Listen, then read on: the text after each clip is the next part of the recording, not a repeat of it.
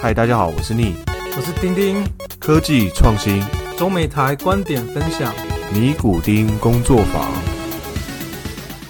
Hello，大家欢迎大家回来。Knitting Workshop 尼古丁工作坊，我是主持人丁丁，我是主持人 Neil，欢迎大家回来，很高兴又再度跟大家在算是空中相见吗？对，而且还在不同的空中。对，好，那还是开头还是感谢大家支持我们。那如果说大家觉得我们的节目不错的话，欢迎去 Apple Podcast 帮我们留一下留言，或是给我们评价。那或者是去 IG 给我们一些啊互动，跟我们有一些互动也可以这样子。对啊，有想要听什么主题，也可以在 IG、Facebook，然后传讯息给我们说，哎，你们想听什么主题？那我们也会看看斟酌一下，然后适当的加到我们的节目里。对，好，那节目开头呢，其实我们是想要分享一个我们最近在听的一个 podcast 节目。那这个 podcast 节目叫做 Ocean Money 那中文节目名称叫做有钱真好，算是一个上班族的投资理财的节目。那节目的更新时间大部分是应该台湾时间周五或周六了，然后长度的话大概四十分钟左右吧，就蛮适合像我的话，我是通勤的时候听这样子。好，那主持人呢叫做威力，他本身做的是价值投资或是指数化投资，那他也会去分享一些他最近一些生活资讯或是投资的想法，还有看的一些书籍的心得。如果说你对这方面的资料有兴趣的话，也可以听听他的频道。哎，Kevin。就是其实现在市面上也有很多理财的频道，那你觉得威利这个跟其他有什么不一样的地方？就是有什么特别的地方值得听众去听吗？其实我觉得他的频道比较特别的地方在于说，他会 share 一些比较细节的啊读书心得，还有告诉你去怎么去运用理财观念。啊，所谓这个东西是说，我想大家都知道，在现在的理财或是投资相关的节目里面，很多人在讲所谓的概念。但是啊，就算我知道概念了，就算我知道说我不应该，呃，我不应该追求短线，就算我知道说我这些指数我应该看怎么样的指数，例如说 RSI，等我要低的时候才能买；例如说 MACD 或是所谓的 K 线图，我在什么时候才能买？但是我知道这些观念，我不知道怎么去运用到实际的股票上面。那威力在这些方面的时候，他会跟你讲：好，我讲完一个观念了，那我把这些观念运用到，举个例子来讲好了，像是零零五零，那我应该怎么去看它什么时候可以买，什么时候可以卖？那这是我觉得它比较特别的地方，等于是可能很多人在做的是第一步的教学，但是他有分享到他实际操作，也就是第二步的运作上面是怎么做的。等于就是说，他不只是跟你讲说观念是怎么样，他也会带入实际的例子里教你说你实际要去怎么操作，就是可以把理论跟执行两个结合就对了。对，没错，所以这还蛮特别的啦。而且它其实有有一个理财的社团，叫做 PTT 上班族五五六六理财群组。那上面其实也有 Line 群组，大家也可以进去跟其他人 share 一些资讯。这样子，我觉得它有点类似股癌的那种群组啦。但是其实股癌的群组非常非常恐怖，那个一天是上千上万的资讯在那边流动，你根本没有时间看完。像威力这个群组，我记得大概就是几百人吧。以讯息量讯息量来讲，你是比较有机会去吸收的。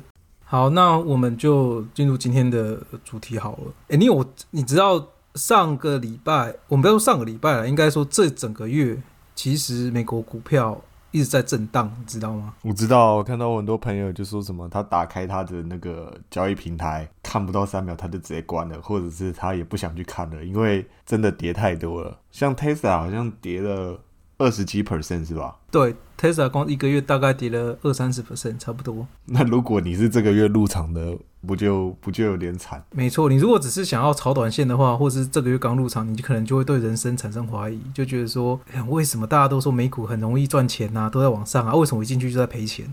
因为我还看到有一个很好笑的图，就是股市不是会上下上下这样波折的震荡图啊，然后他就在那个最最高点说，这个时候我入场了，这个时候我入场了，这个时候我入场。怎么对于股市小白来讲，每次入场的时间刚好都是高点的时候？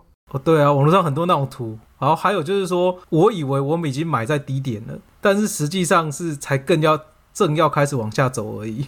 对，差不多这种意思。那那 Kevin，你你最近对美股有研究吗？那我觉得你是不是来可以跟就是观众分享一下，就是你最近对于大盘的分析，还有譬如说呃，跟观观众讲说大概要怎么去避险这个。方面，我可以跟大家分享一下。呃，首先就是一开始还是讲一下说快速的带过而已啦，就是说为什么会有这次的修正。我快速带过是因为我相信很多人都已经听了很多的什么名嘴分析师或者其他 podcast 在讲了。那 in case 如果说你没有听到的话，我这边快速的带过。大部分来讲的话，这次会有四个主要的主题是大家在讲的。第一个。就是很多人在讲美国的所谓的美债利率上升，美债利率上升最近上到了一点五到两两个 percent 之间。那为什么美债利率上升会造成美国股市下跌呢？因为债券其实是一个风险比较低的一个理财工具，那利率又已经上升到两个 percent 了。有一些人可能一年在美国股市里面的。那个收益可能还不到两个 percent，如果在正常的情况下的话，那美债又是以可能十年、二十年来看，因此有一些人会觉得美股过高了，他愿意要避险，所以他会转过去美债，这很正常的事情。这第一点。第二点是美国失业人数开始又增加了，在我记得是上上个月吧，美国失业人数降到了八十万以下，好像是七十七还是七十八万，但是。在上个月的时候，又回到了八十五到九十万之间，也就是大家觉得好像春燕还没有来。哎，Kevin，为什么失业人数已经降低了，又突然飙升啊？感觉不是已经比较稳定了一点了吗？我个人觉得这种东西不见得下降就会不会往上升呢。应该是说这种东西几个东西嘛，第一个是看公司到底撑不撑得住，然后。全部的人一直在等着美国政府的补助计划，但是我们录我们录音当下是二月二十七啦，其实一直到二月二十六号，美国的那个参众议院才刚过了一个阶段的一个补助计划而已，但还没有通过，只是过提案，所以其实很多公司在等下一阶段的补助计划。那有一些公司可能撑到撑不住了，就直接拜拜了。然后它补助计划其实在去年十一二月的时候有过一个阶段这样子。好，这第一点。第二点是，可能本来很多的公司觉得啊，好像景气，好像疫苗出来可以渐渐要往上，他开始害人了。但实际上是，美国的疫苗虽然有在往前，但是它的速度并没有想象中的快啊。我举个例子来讲好了，可能美国疫苗本来预计是每个月会增加十 percent 的人数，好，假设上个月是二十 percent，这个月应该有三十 percent 的人打了疫苗。好，这确实是有在增长，但是。它可能从上个月到这个月，并不是从二十到三十 percent，它是从从二十到二十六或二十七 percent，那就造成说大家会觉得，哎，确实有在增长，但没有预期想的快啊，所以他们就会开始比较呃 sensitive，比较小心的去控管支出，然后去删减一些人力资源这样子。所以我也可以，我也可以解释说，其实是因为公司可能它还在调整它对于市场的一个反应。对不对？就是有可能波动，所以他还在调整公司对于市场的反应，他还没有很明确的觉得说未来一定就是会马景气会马上恢复。对你讲的没错，这是这是没有错的事情。他觉得未来景气可能不见得会那么的好，所以公司还在小心的去谨慎的去处理。那第四个原因在于说，美国虽然说在落后进度，但其实你可以看到它是往正确的方向在走，而且确实有在动的。因此，美国政府开始慢慢开始在动了，也就是他准备，包含说开始要购买一些基础能源，做一些基础设施，像拜登讲的嘛，他可能绿能要开始做了，他可能要开始做一些可能什么什么类似台湾的以前那种十大建设那种东西了，也就是所谓的 Q E 有可能要慢慢的减缓。虽然美国联准会跳出来说 Q E 暂时没有计划，但是因为疫情确实在往好的方向走，大家觉得。疫情在往好的方向走，所以大家觉得 Q E 慢慢的退场是绝对会发生的事情。那 Q E 一旦退场，股市一定往下跌，因为 Q E 这就讲白一点就是在发钱嘛。那 Q 一一旦美国不发钱了，那股价下跌是很正常的事情嘛。那大部分的所谓的 Podcaster 或者是大部分的分析师讲的是这四点呐。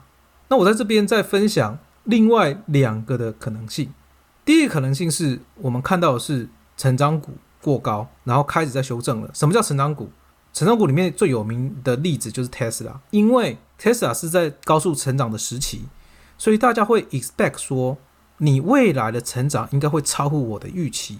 你可能还有一些黑科技正在做处理，你可能还有一些新的东西要 launch，所以我在买你的买你的未来，这就是符合我们之前讲的所谓的价值投资嘛，跟成长投资。现在是 mix 的，我觉得你未来的价值不止现在的价值而已。但是大家想的这东西，这种东西是对的吗？不见得。那我以 Tesla 为例好了，Tesla 一直到上个礼拜宣布了一件事情，是它的 supply chain 出了问题。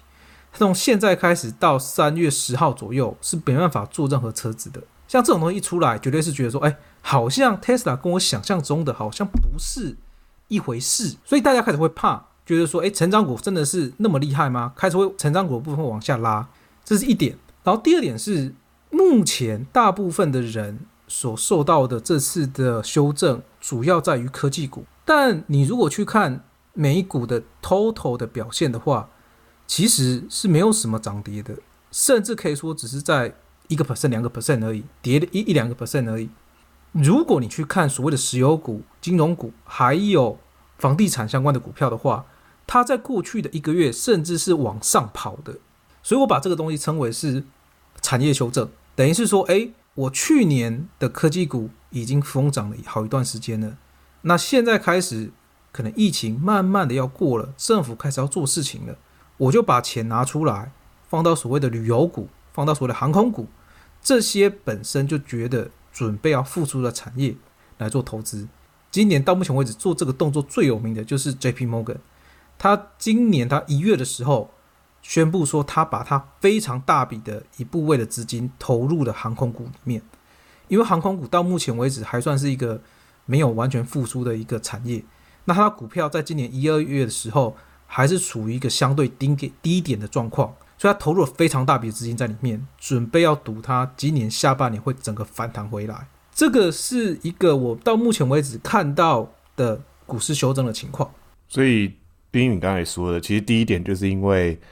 成长股，大家对于它的预期有点修正，就是没有像之前预期的那么高。好像我随时买，它好像都还有随时还有新的话题可以继续在往上涨、往上涨，所以投资人可能会变得比较保守一点。那第二个是，其实就像是你讲的，因为如果像科技类股，它其实已经涨了这么多了，所以投资人其实他也会对他自己的投资分配再进行一些。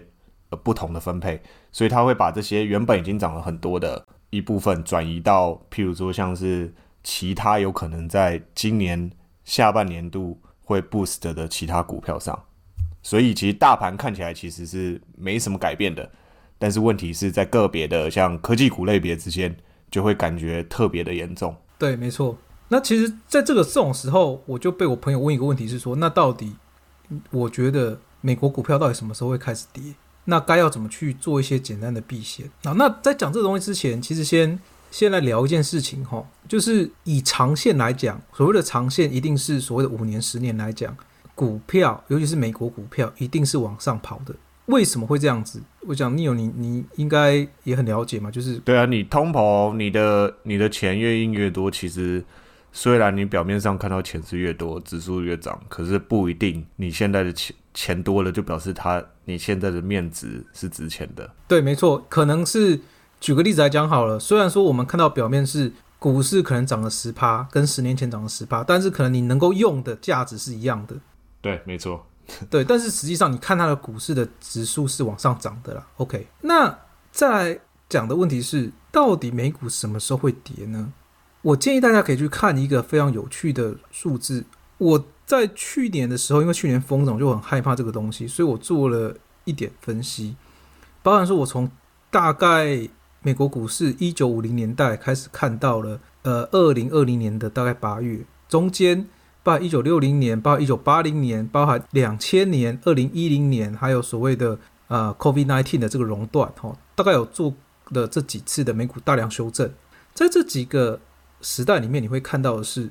除了哦，除了所谓的 COVID-19 这种断头式的下跌之外，在其他的时候，美国股市都是会有出现一个警惕的讯号，然后才开始快速的下跌。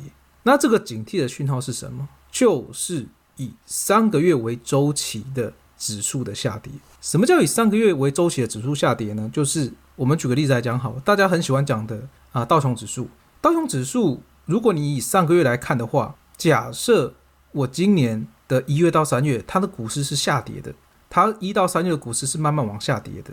那如果熊市来临的话，也就是股市开始变成一个长黑，开始会往下掉的话，你会看到它从四五六月开始下跌的的范围会比一到三月还要高非常多。也就是一到三月只是试金石，只是让你知道说我要下跌喽，你要注意喽。然后从四五六月份开始下跌很惨。但然后另外一点是，如果说它只是做一个短波段、短期的修正的话，你会看到它。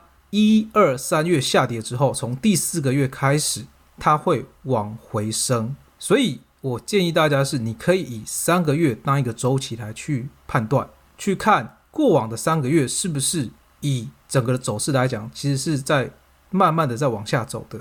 如果过往三个月它是很明显是慢慢的往下走的话，那我会非常的建议你，先把你手上的一些资金做一些啊变现或者调整。然后在第四个月的时候，再决定说到底要不要再把钱投进去。如果第四个月你发现它其实往上涨了，那你可以很明显的知道说，哦，它前面只是在做个修正而已。那你其实你可以再把钱投进去了，你可以再继续去投资股票了。但是如果从第四个月开始，你很明显看到它持持续的变成一个熊市的话，持续往下跌的话，那就刚好因为你已经变现了嘛，所以你就可以避免一些损失。那在这里面有一个非常有趣的是。除了所谓的这种啊整体指数来看的之外，我们可以去观察一些企业的领头羊。什么叫企业的领头羊？我举最简单来讲好了，就是所谓的 S P 五百道琼指数只有三十家公司，所以它不太适合去 present 整体的美国股市。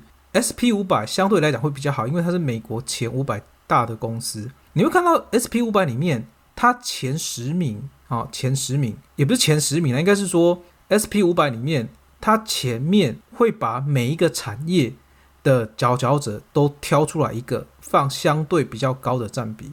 举例来讲好了，像它里面有 Apple，它里面有所谓的高盛，它里面有所谓的 Home Depot。我再举个例子来讲好了，像 Apple 它可能占的假设五 percent，可能第二个。例如说，Microsoft 或者是 Google，它可能只有占了三 percent，它会有一个 gap 存在，也就是它是所谓的领头羊。那同样的，高盛跟例如说啊，JP Morgan 跟 Bank of America 这种相对之下，它有个 gap 存在。那 Home Depot，Home Depot 在美国是一个所谓的有点类似那种算五金行吗？呃，家用家用大型五金行卖场，就是有点像是都是像 Costco 一样，但是它全部都是卖家庭用品的。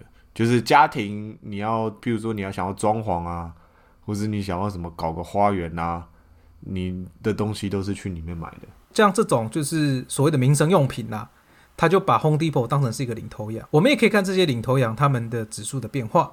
最后，我想要提到一件事情是，我甚至怀疑 SP 五百已经不太能够去代表美国的大盘指数了。那为什么 SP 五百不太能够代表了呢？最大的原因在于说，SP 五百。里面的前十到前二十名里面，大概有六十 percent 到七十 percent 的公司全部都是科技股，也就是说，它被科技股所占的比例非常重。因此，我会建议，如果真的要看整个大盘指数的话，你不如去看所谓的罗素三千，不如看所谓的 w s h a r e 五千，这些就是取美国股市里面前三千公司、前五千公司来做的一个指数追踪。这种可能会相对来讲更适合去。代表整个美国大盘的走向。同整一下，丁丁丁你刚才说的，其实就是，呃，如果你想要看美股大概什么开始跌，大概有个方法是在于，譬如说，你先选一个指数，但是这个指数可能照你的观察来讲，S P 五百已经不太具有代表性，因为它可能 cover 的呃科技股股的成分太多了，然后。所以可能没办法完全体现。如果你是要看整个大盘，所以可能以其他指数来讲会更适合。那再来是，对，像是罗素三千跟微血五千。那再来是，你其实可以以三个月为周期，就是如果它连三个月的指数都是往下的话，那可它可能会在第四个月有一个阶梯性很大的一个往下滑，所以。可能要注意，譬如说已经连续三个月，那你就要观察第四个月是不是也一样的状态。然后还有一个就是，其实，在从个股里面可能也可以去找到一些线索，譬如说去观察它的领头羊，像你刚才讲的，譬如说像是 Apple 或是 Goldman Sachs 或者 Home Depot 这些股票，就是比较具有代表性的，在每个产业比较具有代表性的公司，他们的股价表现如何？结合这几个点去观察，到底什么时候大盘会开始跌？对，没错，大概是这个 idea 了。对。所以我觉得这是一个大家可以有兴趣可以去看的一个啊一个趋势。最后我们来谈谈，到底在股市里面你应该怎么去避险？避险的话，我觉得有两个方式可以做。第一个东西叫做投资配置，等于是哦，我可能科技股占十 percent，然后我的原油股占二十 percent，我的航空股占十 percent，金融股占二十 percent，大概是这种配置啦。然后第二个是属于我把它称之为长线投资。投资配置其实是一个比较复杂的一个方法，我们有空再谈。那为什么长线投资算是一个避险呢？原因是因为我们刚刚讲到嘛，其实我以长线来看的话，股票肯定是往上涨的，它基本上往下跌的机会比较少，所以以长线投资来讲，五年、十年一定是比较好的一个方式。因此，很多人在做所谓的退休基金规划的时候，也是以长线投资来配置。所以，我们来做简单的长线投资的一个介绍跟跟实例，让你知道说为什么长线投资。会比较好，而且长线投资好的方面在哪里？好，第一个是，我们就以两只所谓的追踪大盘的长线投资来看，我们以美股跟台股都来做一个比较。美股我们就直接拿最简单，很多人比较知道的所谓 S P 五百，也就是美国前五百大公司的指数来看。那台湾的话，我相信很多人都在讲零零五零嘛，哦，零零五零就是美国在台湾的前五十名公司嘛。我们来看一下这两家公司的对比，实际上。以台股来讲，零零五零它是二零零七、二零零八的时候才开始有的一支啊追踪型的 ETF 追踪型的股票。好，那它在二零零八到二零一八之间，它本身的股股票的价值提升了三十三个 percent。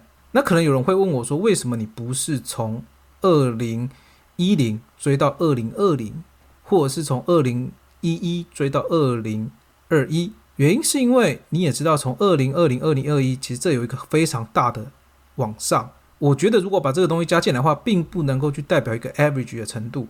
那大家也知道说，其实零九一零一一的时候有一次很大的股灾。如果你是从零九一一才开始看的话，你也不能够去说哦，这可能大致上的成长率大概是多少，因为你可能是在低点的时候买的。所以我选的是从零八到一八来看。就是如果就统计学来讲。就是有几年其实是比较像 outlier 的啦，比较没办法代表所有整体的呃一个比较正常的规律。对，也就是说，其实它是往下的，但是 total 而言，所以我们是看平均嘛。就是零八到一八的话，它有往下，它有往上，是比较合理的。零零五零在零八到一八的时候，它的总体的报酬率是三十三 percent，也就是它平均每年的报酬率在二点五到三之间，因为它是复利的。那 S P 五百过去十年，也就是零八到一八之间，它成长是七十九个 percent，也就是它大概在这过往的十年里面，它恐怕成长在七到八个 percent 左右，这是一个非常高的指数。